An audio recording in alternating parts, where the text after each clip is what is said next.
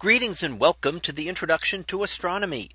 One of the things that I like to do in each of my introductory astronomy classes is to begin the class with the astronomy picture of the day from the NASA website that is apod.nasa.gov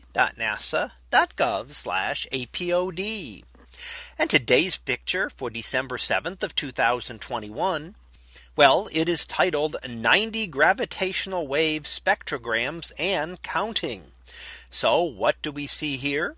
Well, this shows the detection of gravitational waves that have been made over the last five years or so since the first detection was made in 2015 and then finally confirmed and announced into early 2016.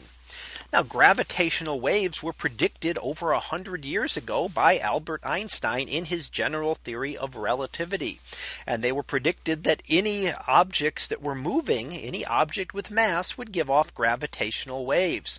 However, it was considered that because gravity is such a weak force that these would be near, next to impossible to detect and in fact would have been impossible with the technologies at the time. However, as technology has improved, we have been able to now detect these starting in 2015, nearly 100 years after Einstein's publication of general relativity. Now they're still very uh, difficult to detect. Certainly any moving object with mass would give these off. But even things like the moon or our sun or other planets, it would be way too weak for us to be able to detect these. However, we can detect them in the cases of extremely massive objects moving very fast.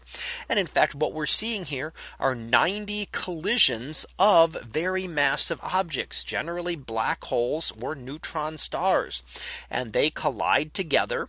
And as they do, they accelerate very quickly in an orbit around each other. And as that orbit decays, they give off a burst of gravitational waves that can be detected over immense distances. In fact, the first one that was detected was over a billion light years away, way outside our local area of space.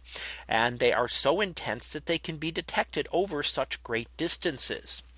And there now we have gotten up to 90 of them that have been able to have been detected.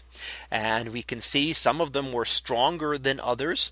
As you can see how bright they are. Very bright ones introduced a lot of gravitational waves, whereas the fainter ones had less gravitational waves, but all were considered significant detections and well above the noise level of the apparatus used to detect these. Now it is still very, very small changes that we are looking for.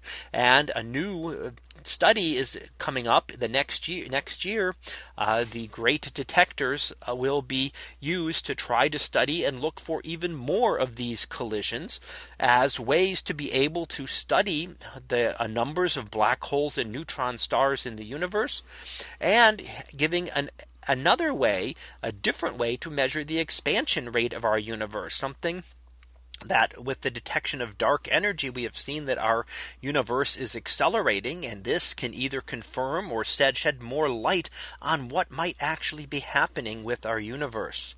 So this is scheduled to begin next year. Uh, and then a chance to again see a little more of this and get more detections of these very massive colliding objects. So that was our picture of the day for December 7th of 2021. It was titled 90 gravitational wave spectrograms and counting. We'll be back again tomorrow for the next picture. So until then, have a great day, everyone, and I will see you in class.